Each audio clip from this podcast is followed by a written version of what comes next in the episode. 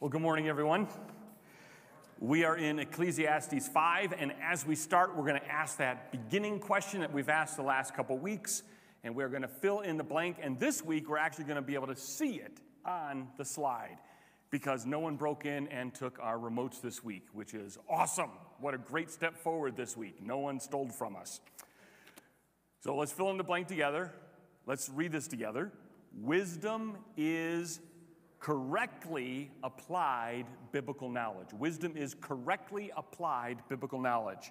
And we're going to listen to that, hear that, repeat it, think about it every sermon we have through Ecclesiastes. So we get out of the mindset that wisdom is associated with age and experience. It is not, it is associated with living God's word in our lives, being consistent with God's word, honoring it, believing it, following it, and making it part of our thinking and our lives.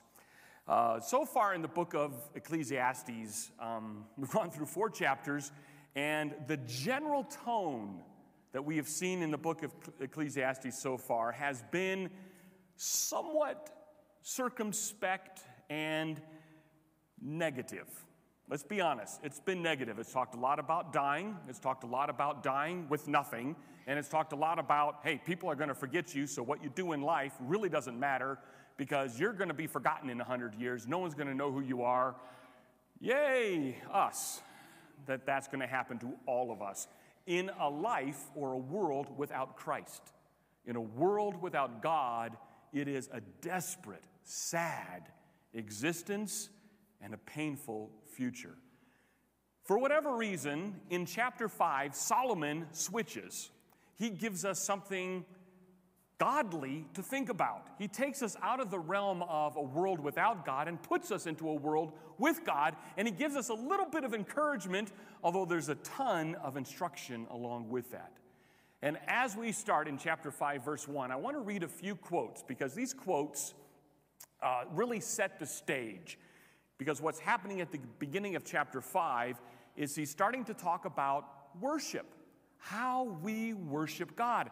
And how that flows from chapter 4, I'll give you $5 if you can tell me how that flows from chapter 4, because I don't see how it flows.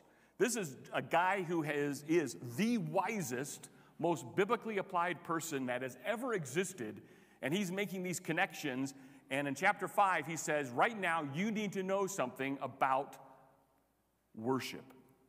And there's a few quotes that come to my mind. One is from R.C. Sproul, in which he says, If our knowledge of God is superficial, then our worship will be superficial.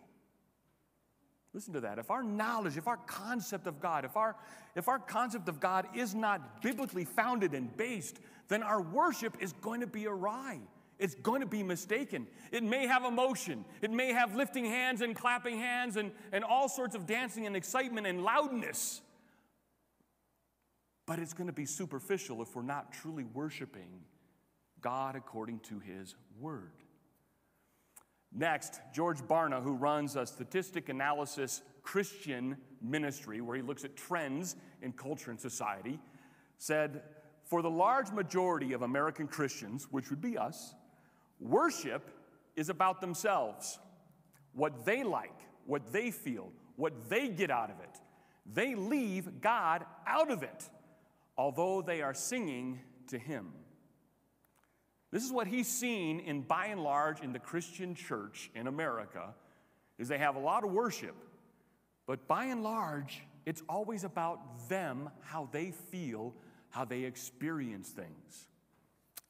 Uh, actual close personal friend of mine, a professor, Joey Pipa, once said, There tends to be great feelings of excitement when we sing grandma's favorite hymn in worship. And to question whether that song pleases God is to question the m- memory of grandma. God ranks below memory, grandma, and feelings. How guilty are we of that? When the memory and feeling of someone, when we hear a song, that excites us more than the God who we are actually communicating with in words. When that is the first feeling of excitement, oh, this is one of their favorite songs, I remember. And all of a sudden, that becomes our focus. Instead of the person we're actually singing to. We're not singing to grandma. We're not even singing with grandma. She's singing with the angels in heaven. We're singing to God. He is our one member audience. He is. And sometimes we get, I should say, comfortable, relaxed, and maybe even a bit distracted by those feelings of love and attachment to a person that we, not intentionally, but we miss the mark when it comes to who are we singing to or for. It's not for the memory of anyone. It's for the living, Alpha and Omega, beginning and the end, God of all creation, who has redeemed us in an act of love and mercy and grace, unmeasured, unfathomable grace. And that's who we stand before. And if that does not excite you more than grandma's memory, then this is exactly why Solomon put chapter 5 in here, is to wake us up. And lastly, there's a gentleman by the name of Lamar Boschman who I had an honor and privilege to meet. He's an old time worship pastor, songwriter back in the 70s and 80s. And he once said, When I worship, I would rather my heart be without words than my words be without heart. Think of that. When I worship, I would rather my heart be without words than my words be without heart. I think that Lamar was kind of uh, summarizing what we're going to find in Ecclesiastes this morning. Because right away in chapter 5, verse 1, we read this from Solomon Guard your steps. There's preparation in worship. Guard your steps when you go to the house of God. To draw near, to listen, is better than to utter or offer the sacrifice of fools, for they do not know the evil that they do. See, there is a preparation in worship, there is thought in worship. Worship is not just feeling you like it. There are all there are things that we do that we know that we do not feel like doing, but we do it anyway because it's a responsibility. Now, I am not saying that we should have no feeling when it comes to God and that we are just robots repeating words because, hey, that's, that's the easiest way to do this.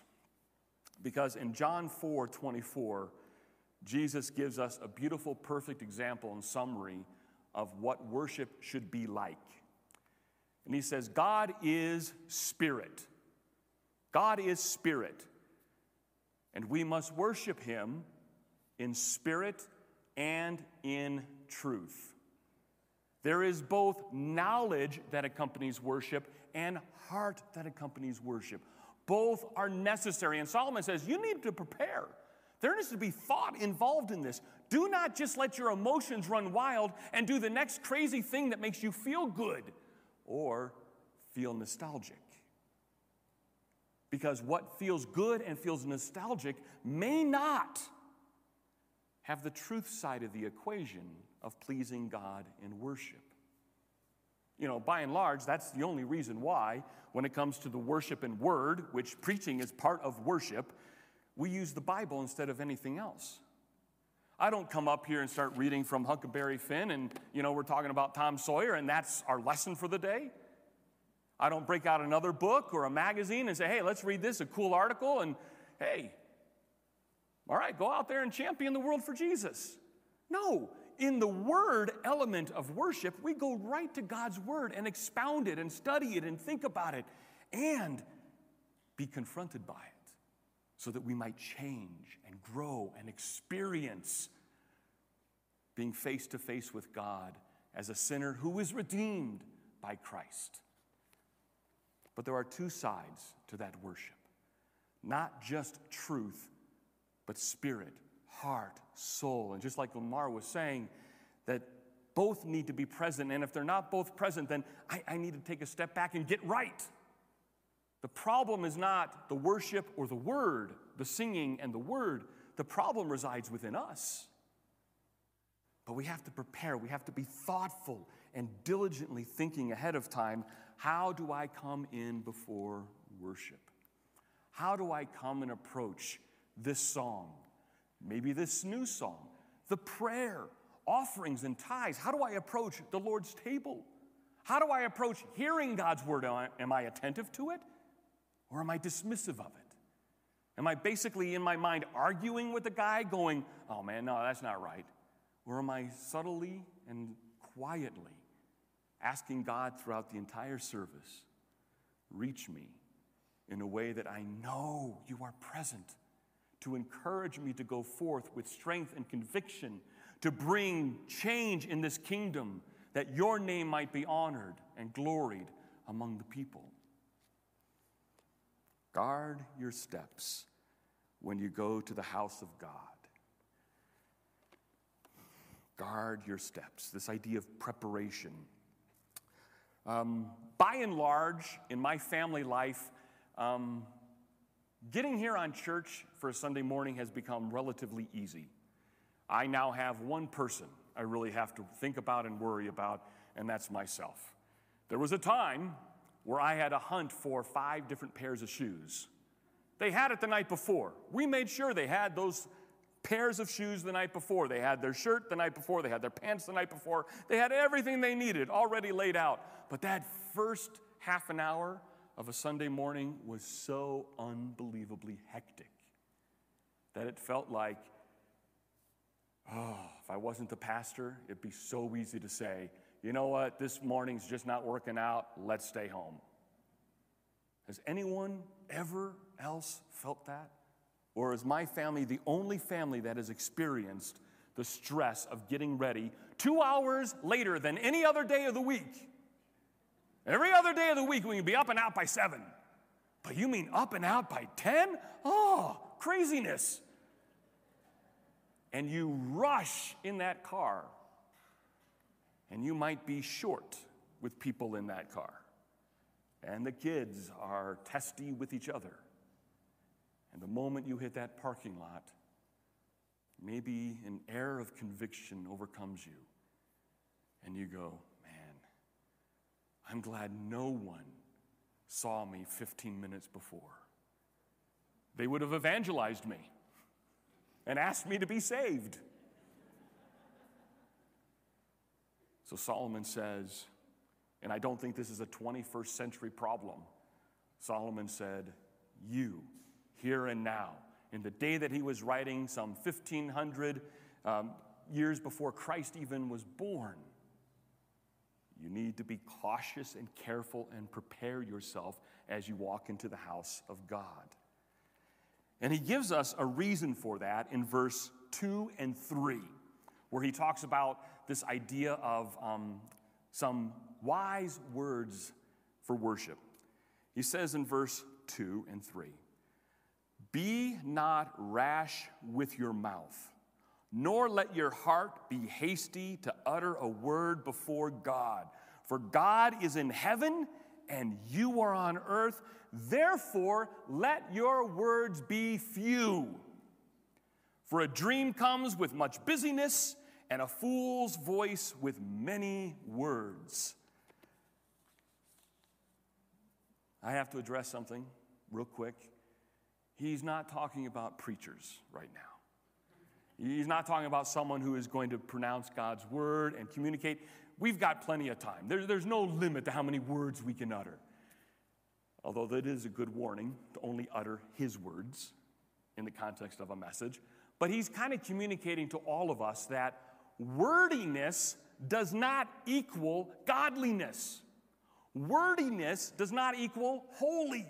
Wordiness does not equal good worship in singing and in the preaching of God's word. Wordiness is not the answer. It is a heart and words that are matched to God's glory and to his honor. that means we have to be very, very careful at how we communicate with God during worship. And this is not just within this hour that we're all together here sitting in pews or in chairs. This has to do with all of life. Our words need to be few.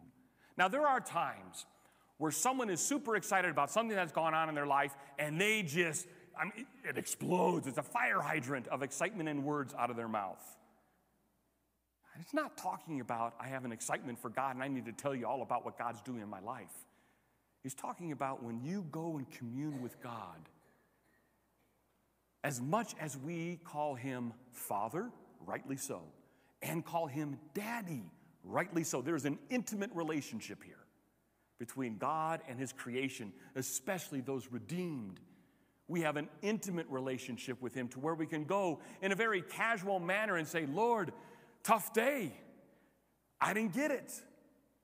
Help my day tomorrow be a little bit more on point for you because today I missed it.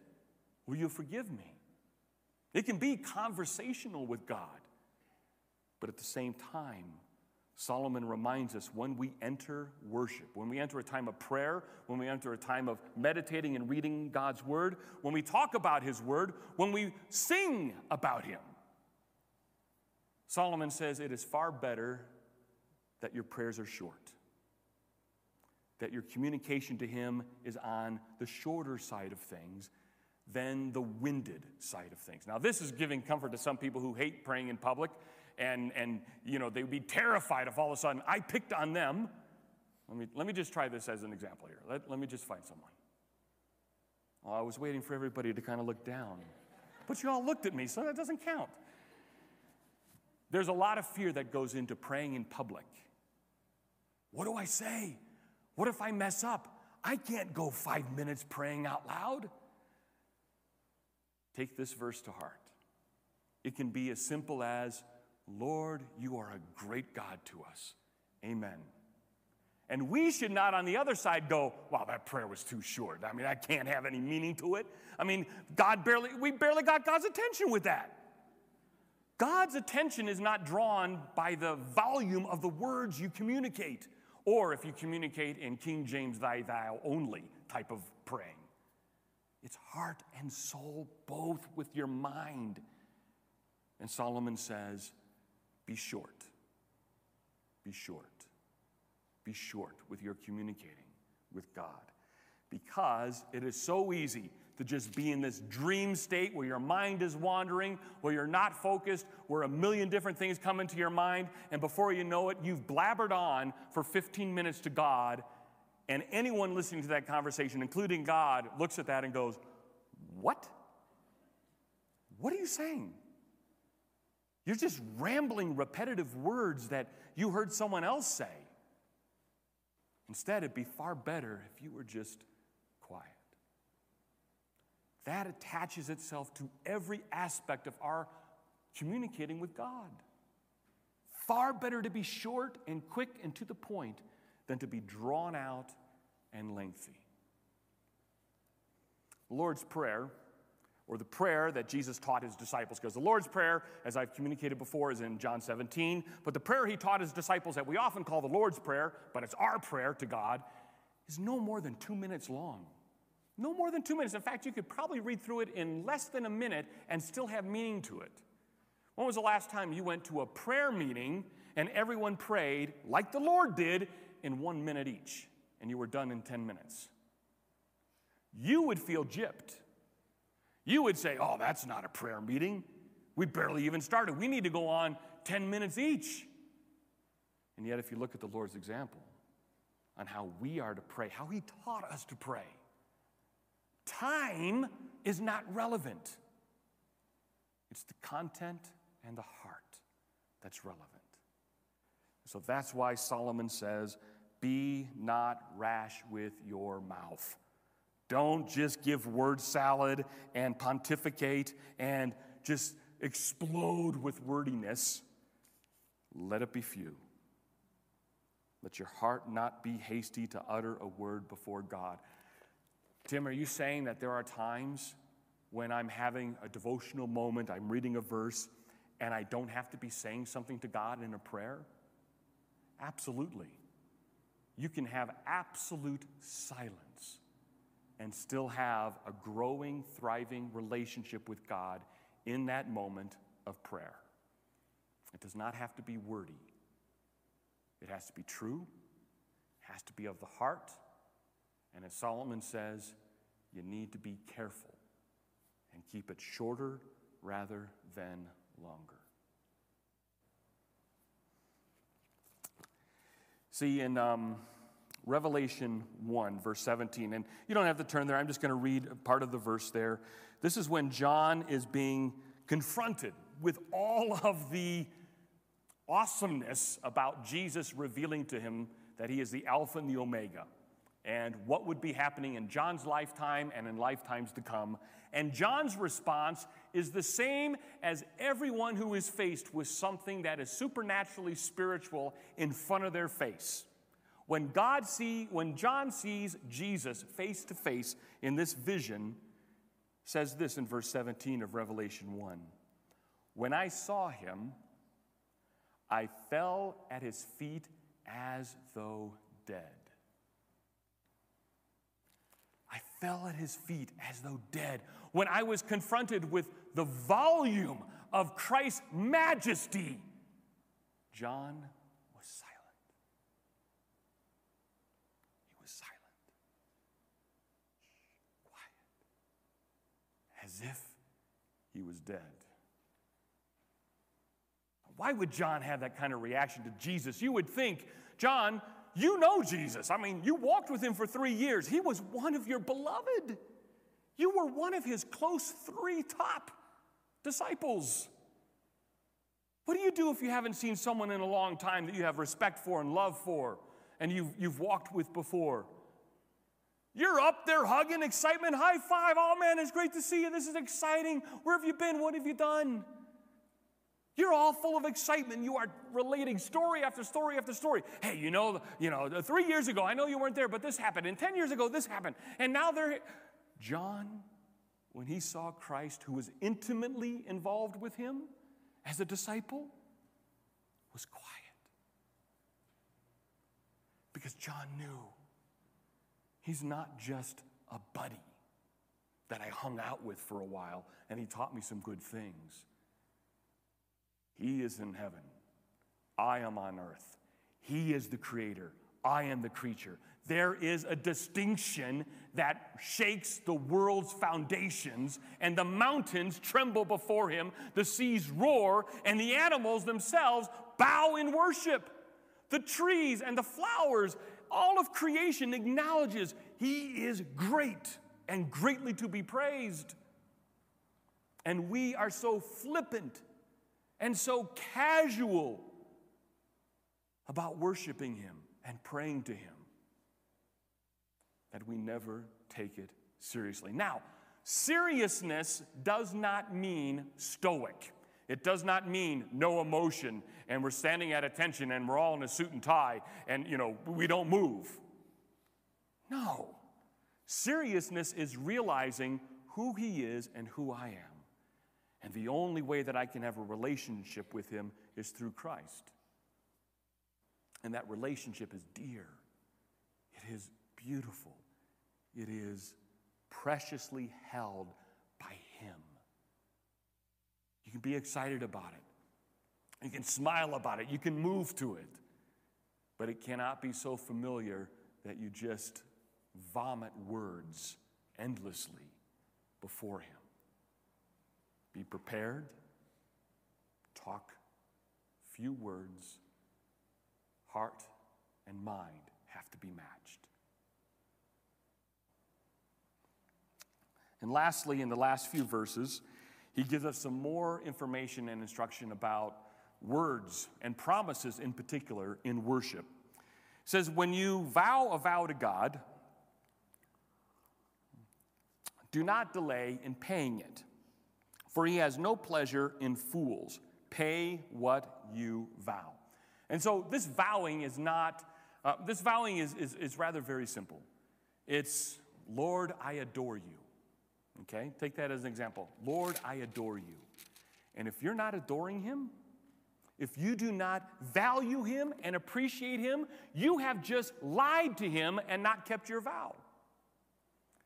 How many words have we uttered just following along slides that are in one ear and out the other, and it's just repetitive to us, but we don't live up to it? How many times have we sung about not worrying because we're in his hands? How many times have we sung about his promises, but yet we don't believe it? We get stressed out when things don't go our way. How many times have we felt alone when God has said, I am always with you? And we've sung about that. So, in a very small sense, we say the words, but we don't live them. And Solomon says, You got to pay what you say. If you say this about God, you got to believe it, you got to live it. If you say you're going to do this and you're going to uh, live, you know, love one another, you know, or, or any of those concepts about forgiveness and mercy towards others, we better live it. We better pay what we vow, what we say we believe and do. He says it is better that you should not vow than that you should vow and not pay. Let not your mouth lead you into sin, and do not say before the messenger that it was a mistake.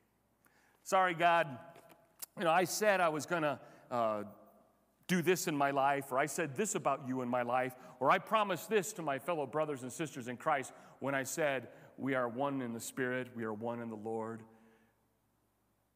But you know what? I, I was just caught up in the emotion of things. I really do want to have bitterness, anger, and hatred and envy towards my brothers and sisters. That, I, I really should have been honest about that from the very beginning. He says it's better if you said nothing than to say that you love one another and then you don't act like it. That you love me, but you don't act like it. That you trust in me, but you don't. That you think my grace is amazing, but you doubt it. It's better if you said nothing. Now, that doesn't mean that when at the end of the service we all stand up and we sing the last song, that none of you say anything because you're afraid of, oh, what if I say something and I really don't mean it? I better just not be quiet. That, it's a learning process. We read the words, we sing them, we mean them, we are joyous about them. God has created us to worship Him, to communicate with Him through words of song, prayer, and meditation silently in our own hearts. So it doesn't mean that I, I don't say anything before God because I'm afraid I'll mess up. That's all part of the learning curve. The important thing that Solomon is presenting to us is when we communicate with God, we need to be thoughtful about it. We need to think about it. We need to be mindful. Are these words truth? Is my heart in this or is my heart somewhere else? If my heart and my mind is somewhere else, then I got to fix that. And the problem is not the song or the preaching. The problem is me. I need to fix me to be in the right heart, mind, and spirit for worship. That might mean I have to prepare about it. Maybe, maybe on Saturday night before going to bed, I think to myself, and I shoot a very quick prayer up to God saying, God, tomorrow, I think we're going to be in Ecclesiastes.